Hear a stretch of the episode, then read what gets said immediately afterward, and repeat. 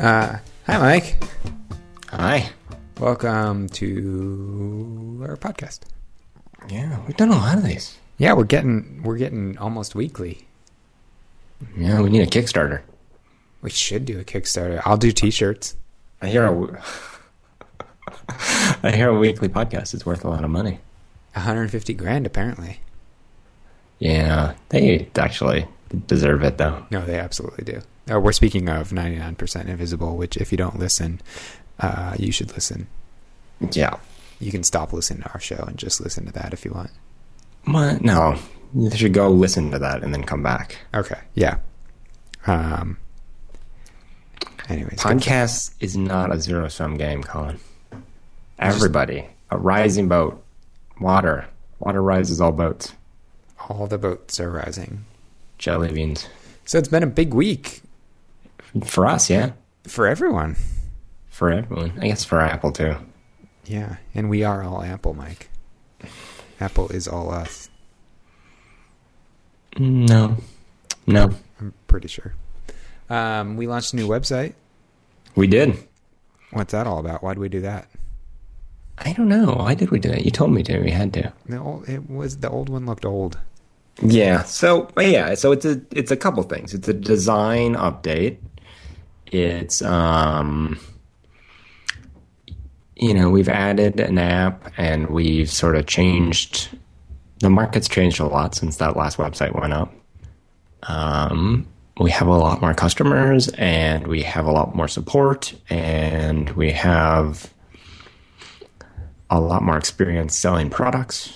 And so it was just, it was time to go back and make a site that looks new and, you know, foreground some of the support stuff and makes it more user focused. And then we slipped in a bunch of like, you know, the the internet's changed a lot in the last few years too. So we were able to sneak in things like, you know, support for iPhones and tablets and what else? One, I think a big, Readability, accessibility stuff. yeah, I think a big part of it was um, also just having the space to add more content. Like our our old design, both you know in terms of dimensions, but also just in terms of layout, it was hard to sort of cram more pages in and actually you know say all the things we wanted to say. Yeah, So I think this gives us room to grow going forward. I agree. And so we're And using we'll be- um, Bootstrap, which is the way to go for these things, I guess, now, or it was. Now I'm sure something else is new. Uh, what was your overall thought on using a sort of framework like that on the design side? Um, well, I mean, do you want to explain what it is a little bit?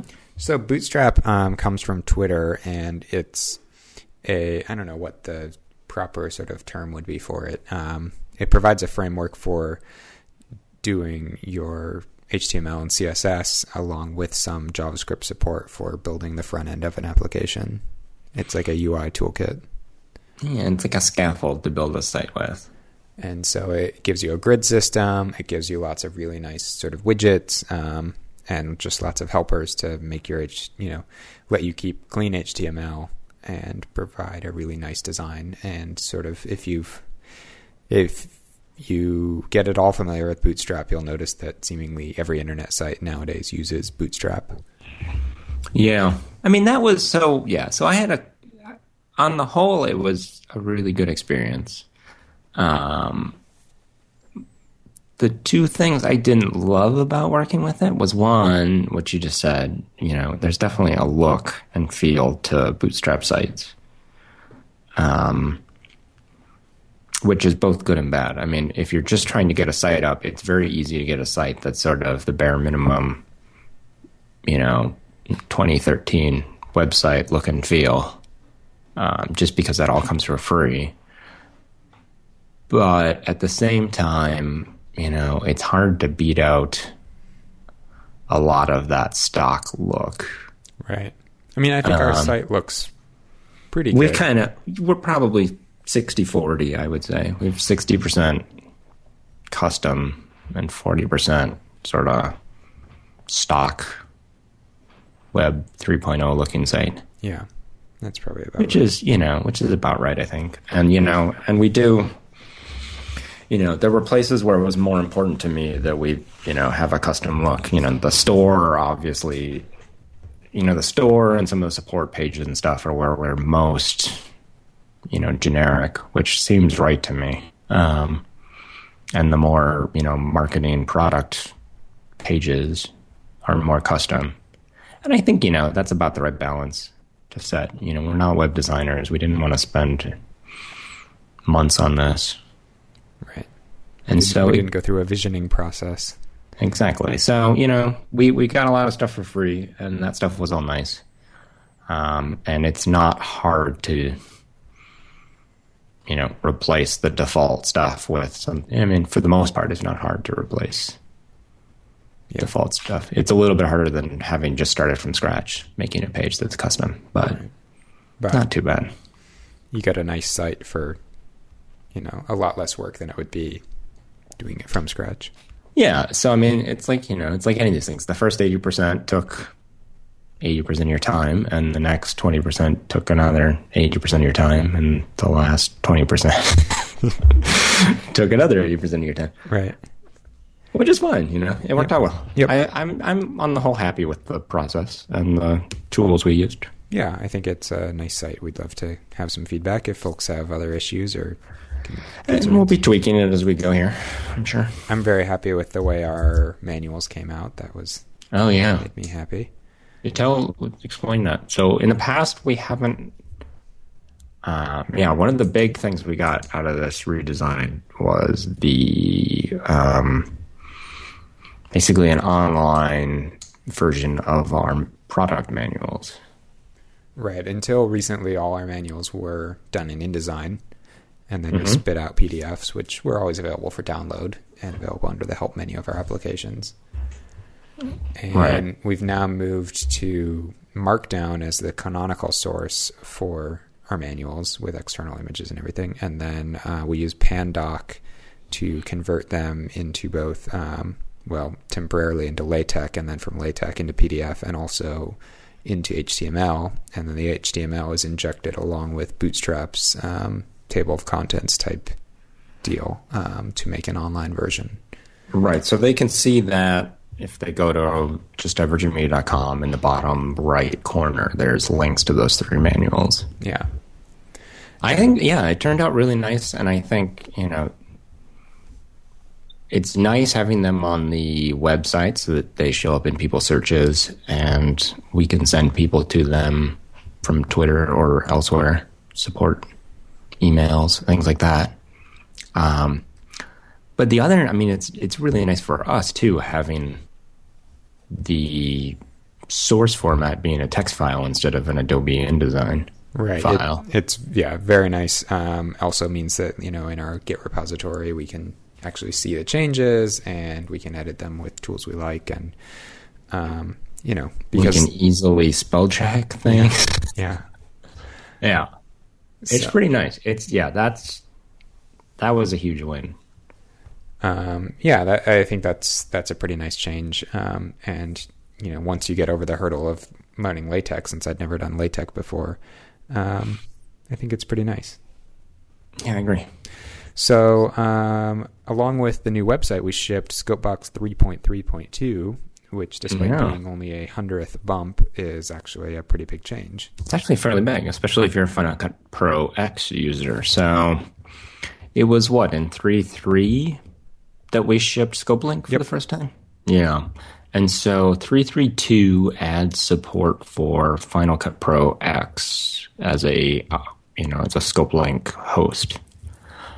Um, and with that, it sort of changed the way that we had to um, you know, sort of the relationship between the host and the client and where things were managed. And with that, we were able to do, um, put in a bunch of additional functionality into ScopeLink. So now, in the past, we supported Premiere and After Effects and Prelude.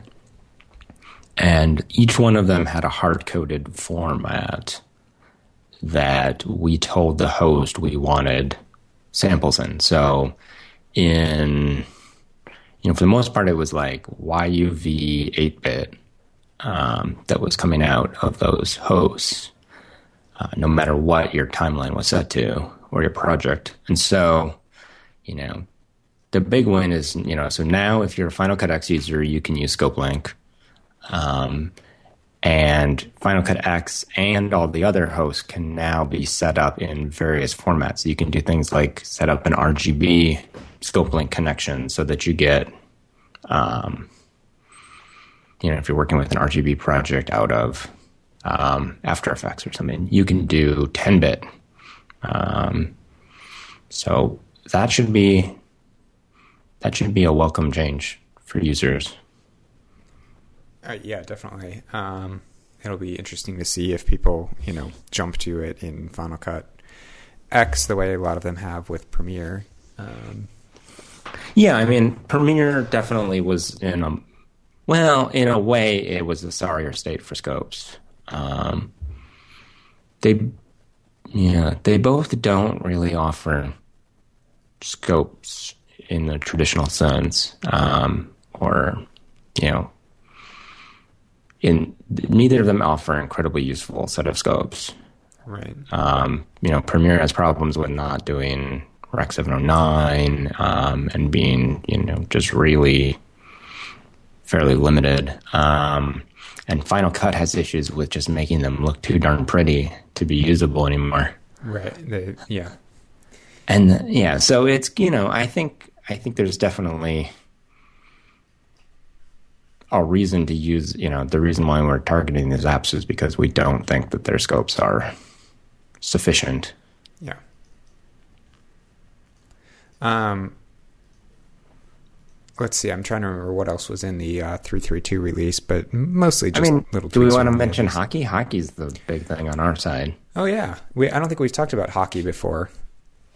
No, I don't. Hockey is um, hockeyapp.com. It's a framework for crash reporting and user feedback that started on iOS, I think, and has now moved to the Mac and Android and maybe some other things.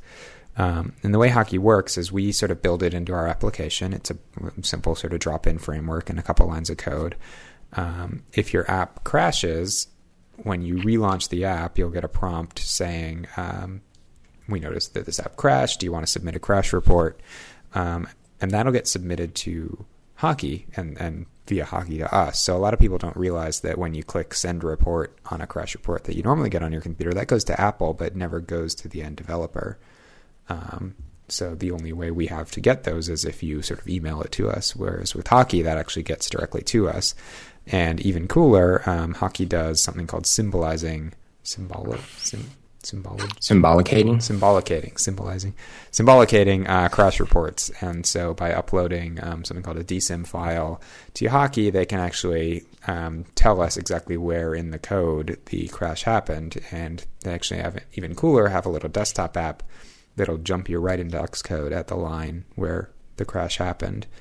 Um, so we shipped this with ClipWrap a few versions ago, and the result was um, it revealed to us a bunch of sort of rare issues that some users were having and not reporting. not yeah not reporting or that you know would have been really difficult to track down because they sort of only happened once and and we didn't have a great way to have any insight into what the crash was um, and so we were able to actually go through and, and clean up a bunch of issues that were probably long-standing issues that we had never seen in our testing and never heard about directly um, and so hopefully with Scopebox we'll see some of the same things Um, yeah, I mean, and with ClipWrap, it's worked. I mean, it's been pretty dramatic. We've pretty much driven the number of crashes in the shipping version to zero. yeah I mean, it's gotten. I mean, drastically, you know, we didn't have a ton of crashes before, but it's, you know, all those edge cases are pretty much gone now. Yeah, the remaining issues we see tend to be um, from codec conflicts on machines, and that actually drove us to add a an alert about that because we realized that you know so many of our crashes were being triggered by codec conflicts. No. Um, so yeah, I mean, and the other thing that it's that it does that's really nice is it keeps all of these crash reports together. You know, in the past it's been like, oh, email that to us, and then we have it in you know in our ticketing system, and we sort of deal with it. What's nice about this is because it stores all of them and it knows where the crash occurred. It actually sort of collates them for us. So we can see like, oh, you know, your crash is the same one as these other three people, and oh, we can look at those tickets, and oh, that was because you know they were running, you know, this weird thing, or they, you know, these other two turned out to be Hackintoshes. Is there any chance that you're not running a real Mac? Or Right, right. so this is, you know, I yeah, I think it, you know, it's a, it's a pretty big improvement to our support game. And um, incredibly affordable. So if you're a small developer that does any sort of commercial Mac sales um, or iOS sales Yeah. or whatever, definitely take a look. Yes, And do it has it. a lot of things that we're not using, a lot of features we're not using. You can actually use it as your support gateway and do a lot of other neat stuff with it. But yes, it's worth it. Yeah. Um, and then yeah, Scopebox three thirty two. Everyone should update. Um, also has some fixes for Mavericks, um, very minor Mhm. things. But if you're running Mavericks, you definitely want to be running that release. A couple cosmetic things. Yeah. Uh, no update needed for ClipWrap if you're already running ClipWrap on Mavericks. Yeah. So Mavericks. What's Mavericks this? is out. What is this? Um, Apple had an event this week. They announced a bunch of hardware, which we'll get to in a bit, and also announced that uh, um, Mavericks OS 10.9 is was available immediately, which was a little bit of a surprise. Um, I kind of expected that, but yeah, it was. Yeah, it could have gone either way. I kind of figured they would say like available next week or something, but uh, instead, everyone who had reviews ready to go had to quickly pull the trigger. Right. um, and they've already had pretty good adoption. I think um, you know the reports today are saying that adoption rates are around four times higher than Mountain Lion already. Um, Yeah. Well, I mean, not to spoil the uh, the lead of the story, but it's pretty easy when you don't have to get any money for it. yeah, so that uh, that would be the lead. Well, first Mavericks in general. Um, any big thoughts? We've both been running it for a while now. No, I mean it's fine. It seems like an improvement. I'm excited about the like focus on battery. I haven't seen any great improvements. Um, Yeah, I was um, in John Siracusa's massive review of Mountain or of Mavericks. Um, he found on a current MacBook Air got what a twenty percent bump in battery life just with web browsing, and you know went from insane to really insane, like 15 and a half hours. wow, Um, but that's pretty cool. man, I need a new MacBook Air. Those things are nice. I need a new MacBook Retina. They need they need Retina on the Air. I have a soldering iron. Uh, I don't think that'll work. Um, so everything about Mavericks is better except for Mail, which is horribly, horribly broken. Yeah, it really is. If you're I, using, we already talked about this, I think, but if it's you're not using good. Mail.app with Gmail, you're gonna suffer. Don't. It's just the worst. Yeah. Um, I guess I'm still holding out hope they're gonna fix it, but You have to assume they will. but it's been Right. broken in the betas for what six, you know since WWDC. Yeah. I don't know. I don't either. It's very unfortunate. Um, but you know, you get what you pay for. Mm, Uh, see what I did there? no, I don't. I was witty. That was What'd you do? that. That was me. mm mm Um, Mavericks is free. Yes. iWork it is. free. iLife is free. Everything's free now, Mike. Is Scopebox free? No, it's not. Why not? Um, I don't know. Because Apple doesn't pay our salaries for some reason. So that was a bit. I mean, I think a lot of people had an inkling that the OS 10 update might be free. Um, they've been driving the price down and down and down for years. Yeah, so now we okay. We, here's we need to have a talk about this. Um, this has been something that people have been people have been making this bullshit argument about Sarbanes Oxley for years, right? Well, yeah, Like I- the reason why Apple needs to charge for the update to the iPad Touch and the iPod Touch is because of Sarbanes-Oxley. The reason why Apple needs to charge for you know Mountain Lion is Sarbanes-Oxley. Right. And and I'm not sure. I I'm not an expert on this. I know they've been increasingly recognizing sort of all of their revenue on a sort of uh, subscription type basis where they recognize it over time.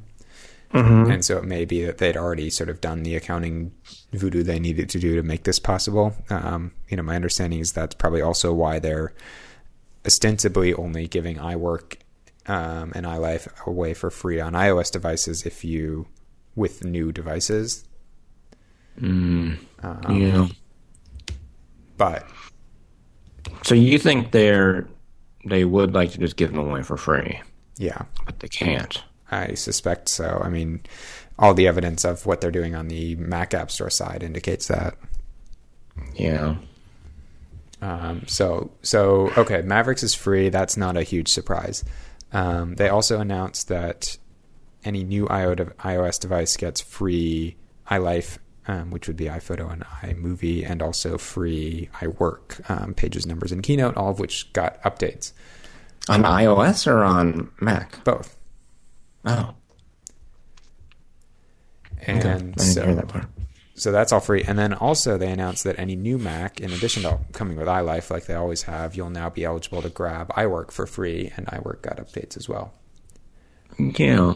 Um, and so, then even further, and this is the part that I think tells us that they really just want to give this stuff away. If you already yeah. had iWork installed, iLife installed, or even things like Aperture installed, um, Mavericks automatically gives you a Mac App Store copy of that application, which is something that indie developers have been asking for forever, and customers right. have been asking for forever. Um, yes. Apple's done it for their own stuff. Yeah. So, so, I mean, and I should clarify what this means. It means even if you had a pirate copy of Aperture, or you had, um, you know, a trial version of iWork, you now have a free full copy of that application. Wait, it works with the trial too? Yeah. awesome. okay, I mean, okay, so I get why they want to do this, and I get why if they're gonna make them free, they might as well really make them free. But uh, that still doesn't help. It feels like there are drastic things broken with the Mac App Store, and Apple is making it worse, not better, because they have an entirely different set of needs than we do. Yeah. Um, because obviously we don't want this. I mean, it would be nice to have some way to transition someone from to and from the App Store. You know, well, I mean, it'd be nice if there's a way to transition everyone to the App Store. I mean, that would have been that would probably make it far more likely that we would release an App Store only version of something, right, or application. Um, but I don't. I mean, uh, I don't. Uh, making everything free I don't know. What do you think about this? I mean, so my my cons, you know, okay. First off, as a user, I love it. Like it's awesome. I get free software. I don't have to buy it, and I get cool stuff. Right. Um, as a developer, yeah. I mean, I'm concerned one that it you know gives people a false understanding of how the App Store works because you know we already get questions occasionally saying like I bought from you. How come I can't download from the App Store or vice versa?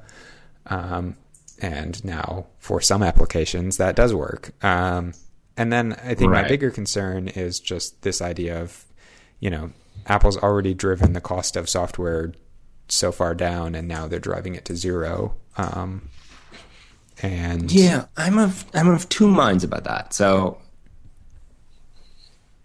I agree that you know Apple has basically gutted the ability to charge, you know, living living wages, living costs for app development. Um, you know, especially on the iOS side, there's just there's no way. I mean, you want to know why the whatever app you want doesn't exist on the App Store? It's because you can't make it, and not unless it's a hobby. Um,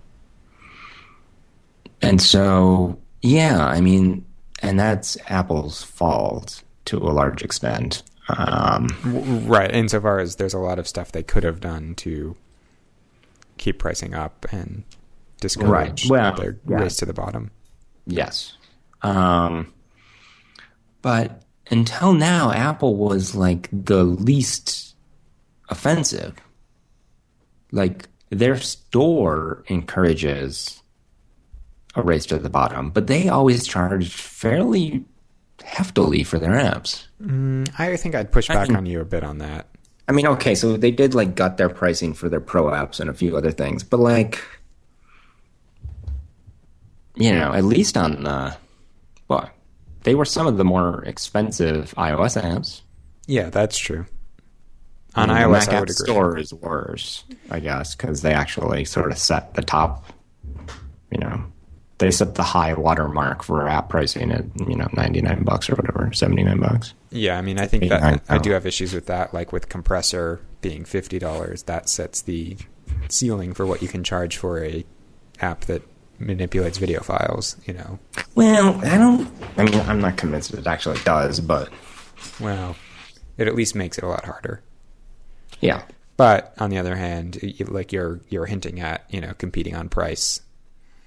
I mean, obviously, competing on price with Apple isn't an option because they don't need to make money from software. Right. And so, yeah, so one thing that this does, I think, is it it removes them from the conversation some. Like my hope is that this makes it sort of a given that their that their software is a loss leader.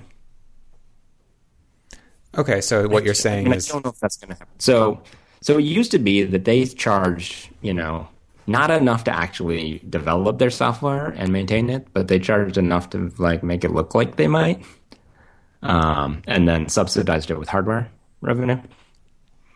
Whereas now they don't. So now it's just like, yeah, no, this is free. You know, it's like it's like the power cord we include with the Mac.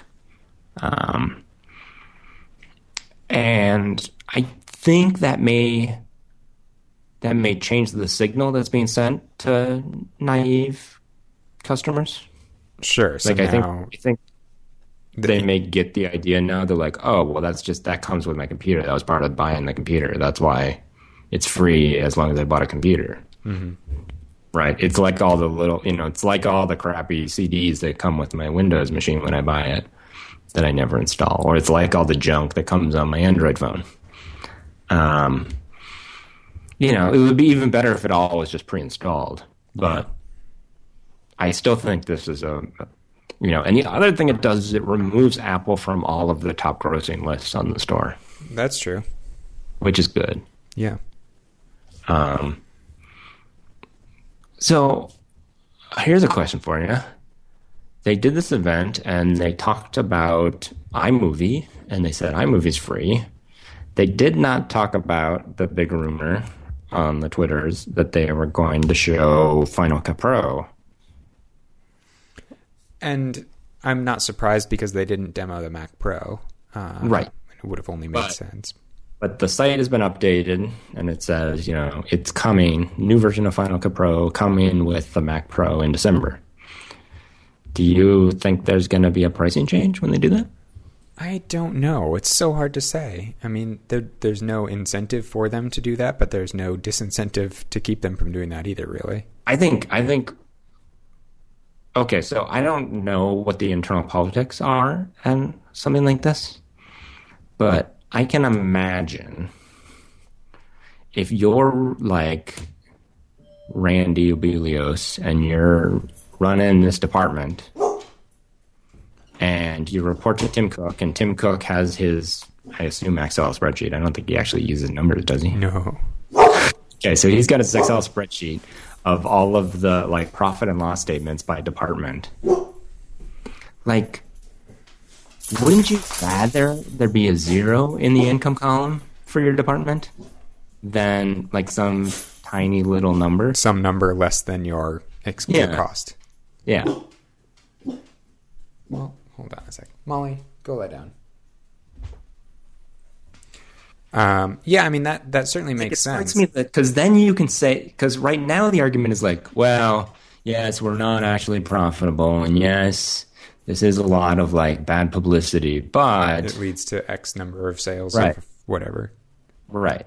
Whereas if it's if all their stuff was free, one people will complain a lot less because I don't know people don't complain about free, Yeah, um, and two, you can just be like every Mac Pro ever bought, you know, right. was because of me. So I get all of that green in my column too. Yeah, I think that's a valid case. I don't, I don't know. I don't know Um, if he has any control over whether they charge for the app or not. And of course, but- we have, we have no idea how many copies of Final Cut X they're actually shipping, and it may be that you know if that number, Incredibly successful. I mean, it is incredibly successful, right? and they've made a lot of money. And you know, they have the advantage of not charging for upgrades. So Yeah, everyone who bought the first version is still counted. right. Uh, but I don't know.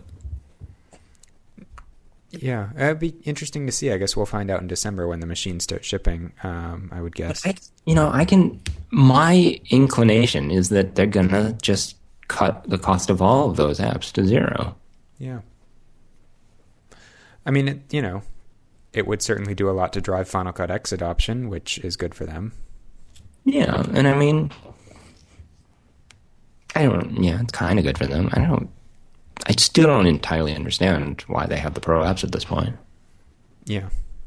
It it doesn't make a ton of sense. Although on the flip side, you know, if this new version of Final Cut really is designed to max out a Mac Pro, it Yeah, drives sales of a three thousand plus dollar computer. Yeah. Um, Can't say I completely understand why they still make the Mac Pro either. yeah. Uh, I mean, yeah, they might as well. I'm sure it's profitable. What do you think? Um, so the rumors on Twitter were crazy about Final Cut X. Um, the update on the site, and, and this was sort of hinted back at WWDC as well, basically says there's going to be a new version that supports dual GPUs and real time 4K everything. Right. Um, are you expecting anything more than that? What else would they? Well- I mean, yeah. So the rumors were that it's being rewritten from the ground up. Yeah. um, which is not true. I don't think. Oh. Um, yeah, I mean, I think the big thing they changed is that they now probably moved everything from OpenGL to OpenCL. Um, you know, it used to be that everything was OpenGL, and then you could sort of spin up your own OpenCL context if you needed it. Um, my guess is that every plugin is going to be a little mini OpenGL context so that it looks like it used to. But that behind the scenes, you know, because uh, I don't know, because I mean, OpenGL buys you some things um, for positioning content, but it doesn't. It doesn't scale across. Right. From a compute perspective, it's a lot better to have OpenCL kernels through GCD. Yeah, I mean, I don't know. It's hit or miss. It depends on what you're trying to do. But I'm guessing in terms of the more stuff they want to move to GPUs. OpenCL, yeah.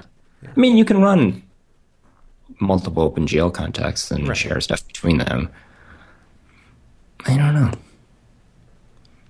But there are certain advantages to OpenCL that might be worth it at this point for them.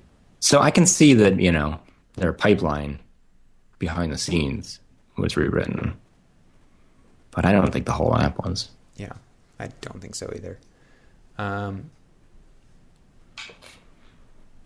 more broadly, what do you think of um, the Mac Pro pricing and all the news around that? Anything I mean, it's there? what? It starts at twenty nine ninety nine ninety nine ninety nine. Um, yeah, I mean, it seems like a good price. I, it was lower than I was expecting it to be. I just wasn't really. I guess I wasn't expecting them to offer such a stripped down version, which is not that stripped down, but still. Yeah, I I, mean, kind it's- of expected pricing to start around five grand and be like the one they're selling that's five grand. Um, I, I mean, it's interesting the pricing because actually at three grand, what you're getting is, you know, from a compute perspective, probably about on par, maybe you know, plus or minus with uh, a high end iMac, um, you're getting the GPUs. Yeah, you're getting the two GPUs, and you're getting the faster bus speed and stuff. Yeah, yeah, but the the big selling point, I think, I mean, if you're buying that over a Mac Pro and you're not buying it on aesthetics or something else, you're buying it for the GPUs You mean if you're buying it over a or over an iMac. Uh, over an iMac? Yeah, yeah, I agree. I mean, uh-huh. but that's been true for most users. That's been true all along with the Mac Pro. Like there are people who need a Mac Pro, but for the most part, you know, I would guess a large percentage of them could use an iMac just fine or a Mac Mini. You know, and it's largely, you know, per- perception. I, I think that's definitely true. I mean, I perception, yeah. Still see a lot of people saying, "Oh, I'm gonna I'm gonna be editing video, so I better get the maxed out Mac Pro." It's like, well, are you gonna be editing like Red Raw, you know, exactly. 5K, or are Yeah. you shooting AVCHD? And yeah, Yeah. so But yeah, I mean, they it seems like a nice computer. I'm excited about how quiet it's supposed to be. yeah, I think it's gonna be. uh, I mean, I think it's gonna be really nice. nice. Um, Yeah. We should throw in a link. Did you see the link on Kottke to the guy analyzing their how Mac Pros are made video? Oh, the new like the the way they die stamp them. Yeah, he went Yeah. through all the different steps that are shown in the Apple making of video and talked through like, oh, this is this robot arm and this is this and Yeah, it was pretty cool. yeah, it's it's fascinating. I can't wait to just get my hands on one to actually like have my hands on one. Um, you know, Yeah, they're small. yeah. They're both deceptively small and and, and deceptively large. I kind of wonder how heavy they are. There's a fair amount of aluminum in them. Yeah, yeah. I mean, they're basically a giant heatsink. They're going to have to be fairly heavy.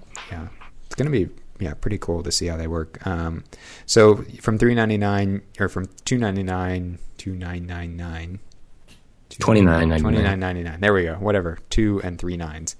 Um, is that the Borg? No, that was. Oh, um, and you will be able to BTO presumably on up to the twelve core Intel Xeon chip, which is going to cost you all the money in the world. Yeah, but that's going to be a nice machine. I don't even care about the 12 core. I want the two D700 GPUs. Yeah, with uh, six gigs of VRAM each.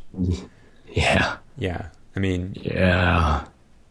that's going to be pretty ridiculous. I'll be curious to see how much um, storage you can get. You know, they ship with a 512 SSD, I think, um, and you can go up to a terabyte. But I wonder if in- the other config, I wonder if you'll be able to BTO up beyond that. Yeah, I don't know. I mean, at some point you might as well just hang it off Thunderbolt. Yeah, but But yeah, it'll be a nice machine. definitely, I will. And those come out in December, they said, They did, yeah, um, which means like January 1st. yeah. It was a little surprising actually. I didn't think they would take quite that long, but they've got a lot on their plate. Yeah. What else they got? Well, um, so the other things they announced at the show or at the event were new Retina MacBook Pros. Um, they've ditched the 15 inch normal MacBook Pro finally, as we predicted. Um, and so the new Retina MacBook Pro still has integrated graphics in the highest high end model, but not in the mid or in the, the, the Still has discrete graphics. still has discrete graphics, sorry, in the high end 15 inch, not in the base 15 inch, and not in the 13 inch. Right. They never had it in the 13. Right, And so they've added a crappy tier right. to The 15. the 15. and otherwise it's about what we expected haswell a pci ssd better battery life um, same screen Yeah. Thunderbolt 2. yep should be, Yeah, it should be a, you know, it should be a good. Apple always nails it by the second revision. it, should, it should be the first working retina You don't know. You've had more problems than most people, I think. yeah You um, push your computer a little more. I mean, not everyone's running Scopebox. yeah that's true and driving an external monitor on this gpu seems to really Yeah, that, that's a lot of pixels. I mean, you're literally. That's like driving two 27 inches, which I don't think I could do for my laptop either. yeah Yeah, um, should be nice. And then they also announced the new iPads, and the iPad line to me is completely perplexing. And what I was hinting Really? in terms of supply is that they, it sounds like their Retina iPad minis are going to be an extremely constrained supply. Yeah, so the, they've got the Mini, the Retina Mini, The, the two, iPad 2. Why? I don't get that one. And then the, the Air. new Air, which is a Retina iPad like before. Yeah, with an A7 chip and thinner and lighter. Yeah.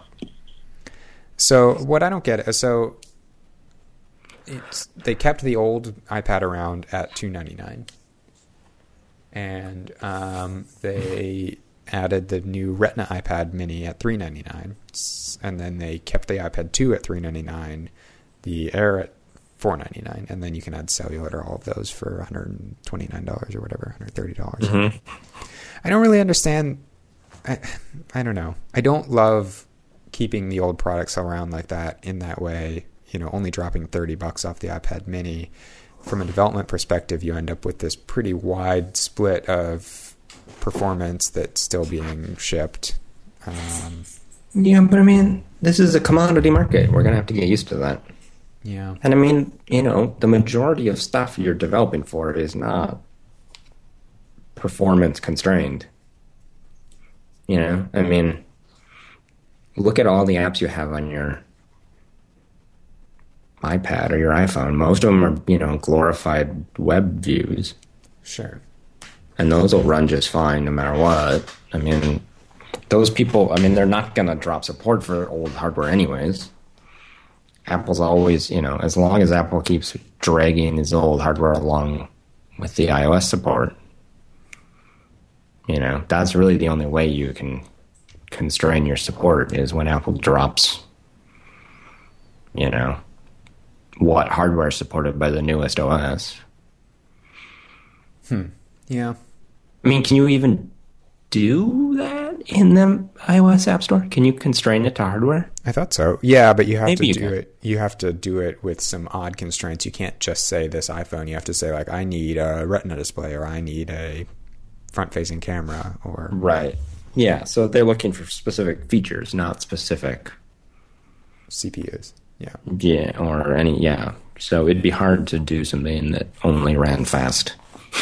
Right. Yeah. Um, so you don't you don't find this pricing strange at all?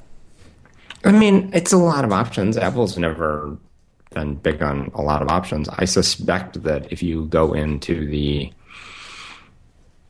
an Apple store, it's predominantly Retina Minis and Airs on the tables, mm-hmm.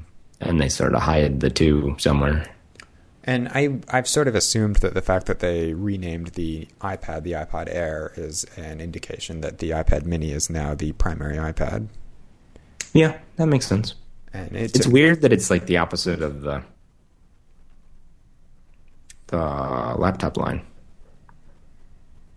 Right, the the Airs Air are the littler ones Yeah. and the cheaper ones. yeah. I mean, it's really not. The I mean, it's the largest, with the exception of the two. It's the largest product they sell in the iPad line. Right. And the Air or the iPad Retina actually, the Mini Retina actually got a little bit bigger. I hadn't realized that at first. Oh, I didn't know that either. Yeah. Um, Probably for battery. yeah. Yeah. I mean, they look nice. Definitely. I can't wait to see one of the Retinas. Um, I don't think I'll upgrade my iPad 3, but Yeah, I won't either. I I don't even know which one I have. It's fine. I guess I have the three. So they still have an iPad 2, which still has a 30 pin. right. So is that the last product now with the 30 pin? Uh, I think they still sell an iPad Classic or an iPod Classic. Oh, the original iPod. Yeah, that's true. but that doesn't count. I mean, no one buys that. Yeah. I don't think, unless they really need 200 gig of storage. Right. I don't know. So what's the? I mean, they've gotten rid of all of them on the phone side, right? Yeah. Yeah, because they put out the C. I'm sort of surprised they didn't do that and get rid of the I. I mean, I guess they just don't Wait. have the numbers yet. No, I guess because they they still sell the 4S. They do? That's their free phone now. Oh, okay. So yeah, so never mind. It's just a broken world. Yeah. Huh. Well, we will uh, wait and see. I can't wait to look at one, and I hope they sell well for Apple's sake. Um, Yeah, I, think they should do okay. I'm guessing. I did, did you watch the video they did in the event of um, how people are using the iPad? No. It was a pretty nicely done piece. School children, Well, school children and astronauts and doctors and everyone. yeah, pilots. yeah. Hmm. It's pretty cool. I mean, it is a pretty awesome device. Yeah, no, it's uh, it's yeah, it's neat. I like it. I don't use it. I use mine every day, so That's yeah. You should get a new one then. Eh. You earned it. is it? I earned it from me. Yeah. I don't want it from me though. Oh, well then never mind. Okay. Um, was there anything else from the event that you wanted to bring up? Um, you know, Marco No. Arment put out a piece today on his website saying that it felt like a sort of dud of an event in terms of energy and everything else. And it seemed fine to me.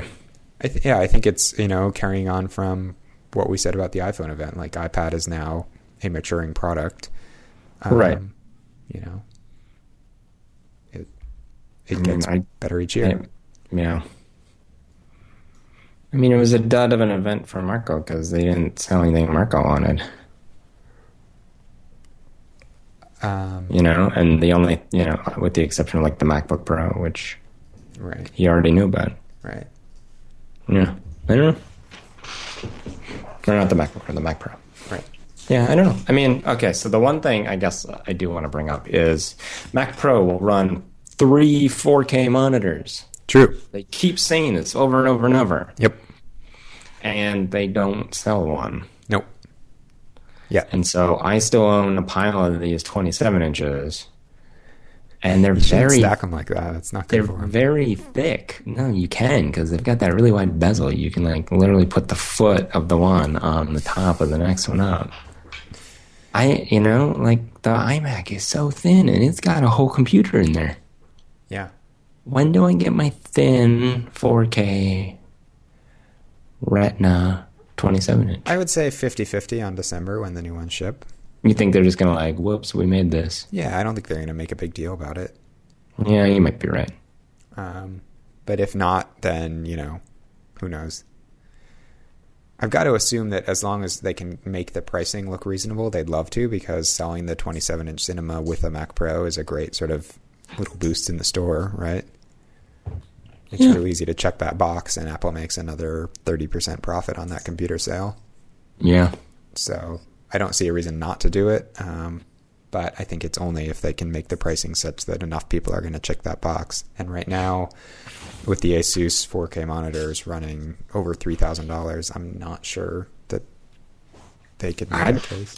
I'd buy it for three grand. I think my original 30 inch was three grand Yeah, yeah. when I bought it. That was back before inflation. Wait. Wait for So it. they- yeah. So back when they were five grand in current dollars. Right. Okay. Yeah, but we all made more money because uh, our pay hasn't kept pace with inflation. That's true. So, That's probably true. of course, you were like a 20 year old college student at the time. So, I didn't. Did I didn't buy my first one in college? Did I? No. no, I think you bought a 23 or something.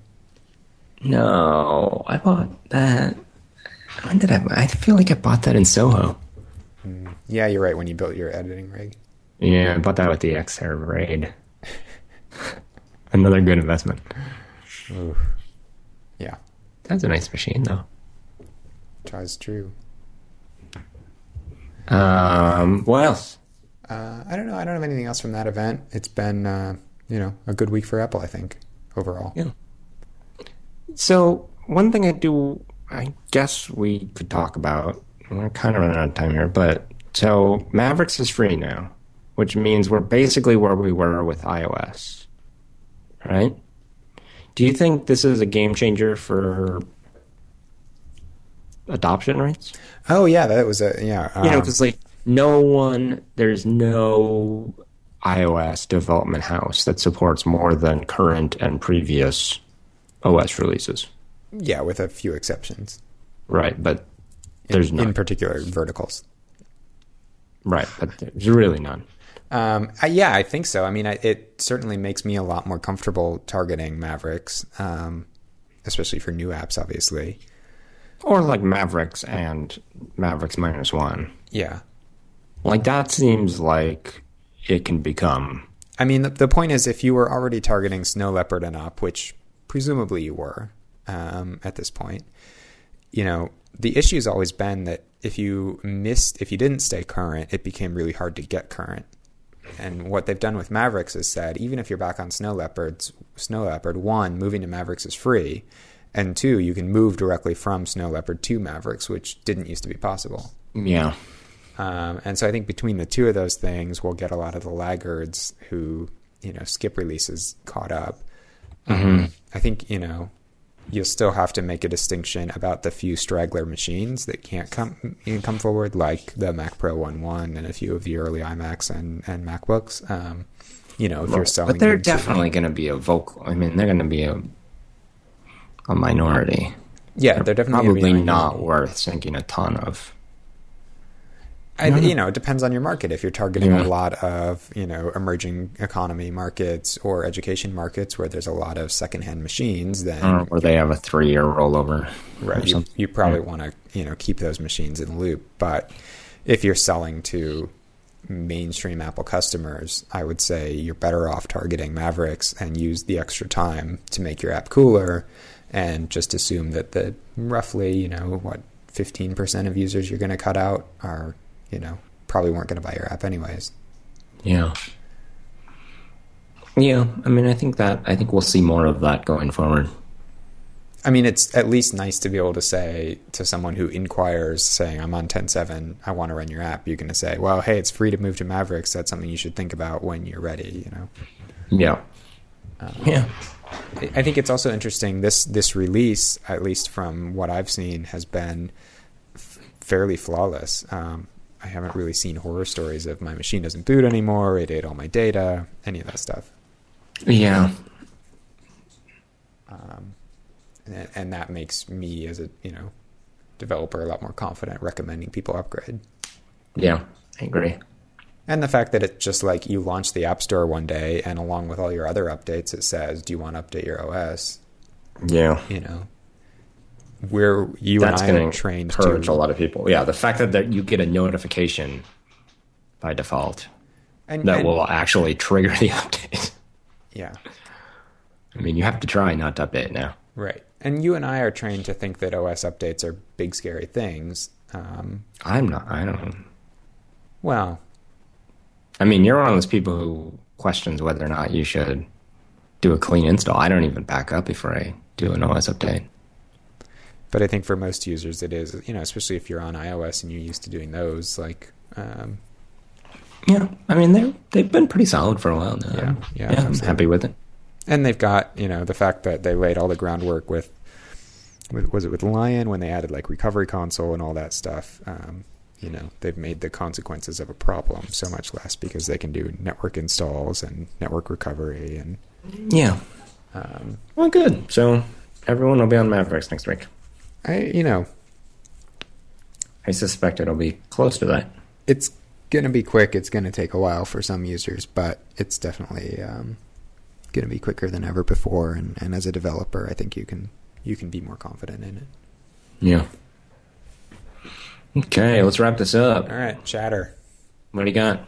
Um, I have a link to a Wired article on how beautiful DOS viruses were. It's from a guy who collected a bunch of DOS viruses and then ran them and recorded sort of what happened and all these DOS viruses that like drew really cool things to the screen when they triggered, um, or you know tr- played music. Um, I don't know, did all kinds of cool stuff. So I'm just a bit, you know, I'm I'm a big fan of um, this sort of you know demo scene and some of these cool bits of development. So I think these are pretty cool. So they have animated GIFs where you can watch them. Nice. So they are they are cool looking visually, Right. not not the source code itself. Right. This one is not source code, although if you're interested in that, I'd highly recommend you check out the uh, demo scene websites. Okay. Um, so mine this week has been going around on the Twitters. It is a designer who basically it's just this 10 minute video where he goes through and recreates all of the like just the iOS icons on the springboard in Microsoft Word using their sort of rudimentary drawing tools. And so, um, what lesson can we learn from this? Um, I don't know. I mean, there's not a great lesson here. I don't think it's just that you know, well, one, your tool doesn't matter all that much. Yeah.